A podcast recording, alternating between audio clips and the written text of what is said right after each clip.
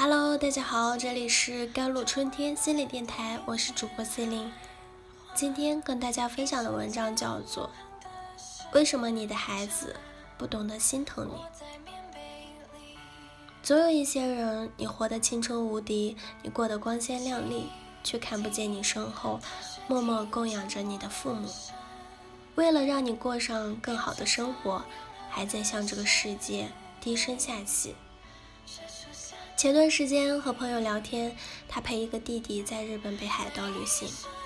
我问他玩的是不是开心，他告诉我他和弟弟不是一路人，所以旅途并不是很愉快。他细细跟我讲到，弟弟缠着爸妈要去日本玩，他妈不放心，便邀请我朋友跟着弟弟过去。他的弟弟家境不算富裕。刚上大学也没有能力自己赚钱，却有着挥金如土的本事。就拿一件小事来讲吧，日本物价很贵，一片哈密瓜就要三十人民币左右。朋友问我，你能够认同自己还不能挣钱，家里也不是很有钱，眼都不眨，只是因为口渴了，不肯买水却一口气吃了三片哈密瓜的小孩吗？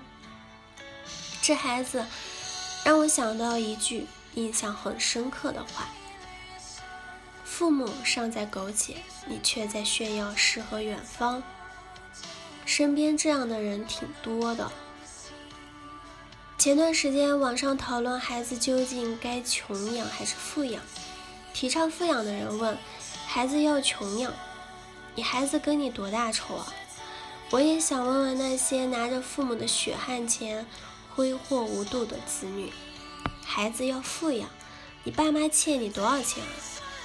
我认识一个男生，他从上大学后到工作前的所有花销都是向父母打了欠条的，偶尔出行旅游花的钱呢，也是靠自己坚持打工赚来的。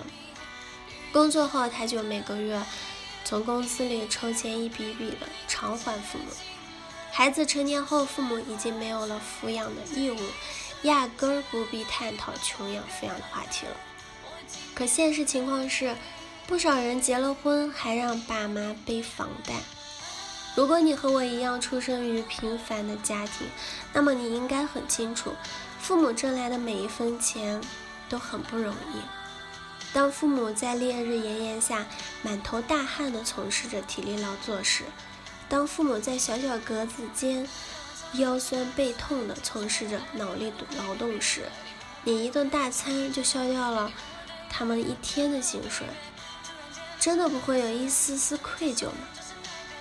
当父母被领导大呼叫的时候，当父母被客户呼来喝去的时候，你却在招朋引伴，潇洒度日，真的不会于心不忍吗？当你穿着一身说得出名字的品牌，一双鞋就要几千块的时候，父母却在穿着被你淘汰的旧鞋。他们不懂你说的品牌，你还笑他们落伍。当你觉得你的知识素养、事业都远超父母，因此嫌弃父母，没见过世面的时候，有没有想过，其实正是父母托举着你到更高的地方？你才有机会看得到更大的世界。你活得青春无敌，你过得光鲜亮丽，却看不见你身后默默供养着你的父母，为了让你过上更好的生活，还在向这个世界低声下气。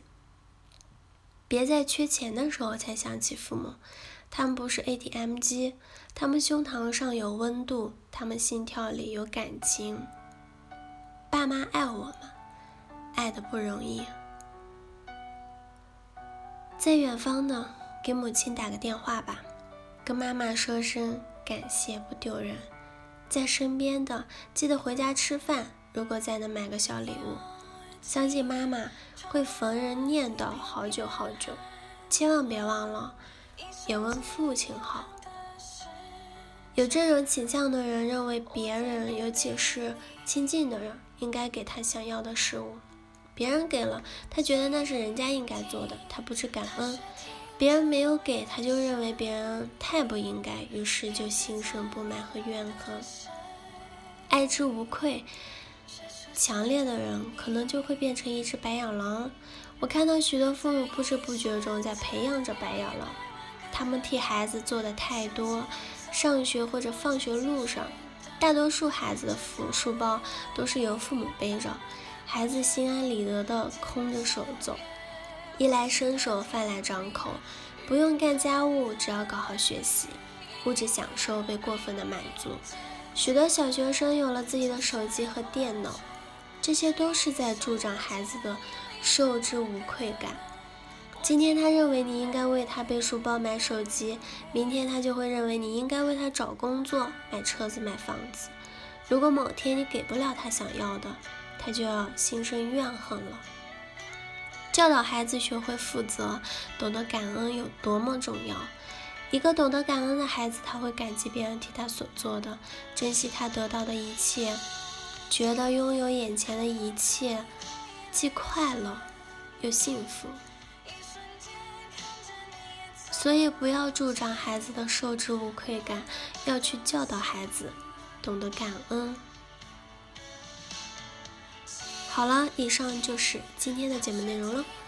咨询请加微信公众号 jlct 幺零零幺，或者添加我的手机微信号幺三八二二七幺八九九五。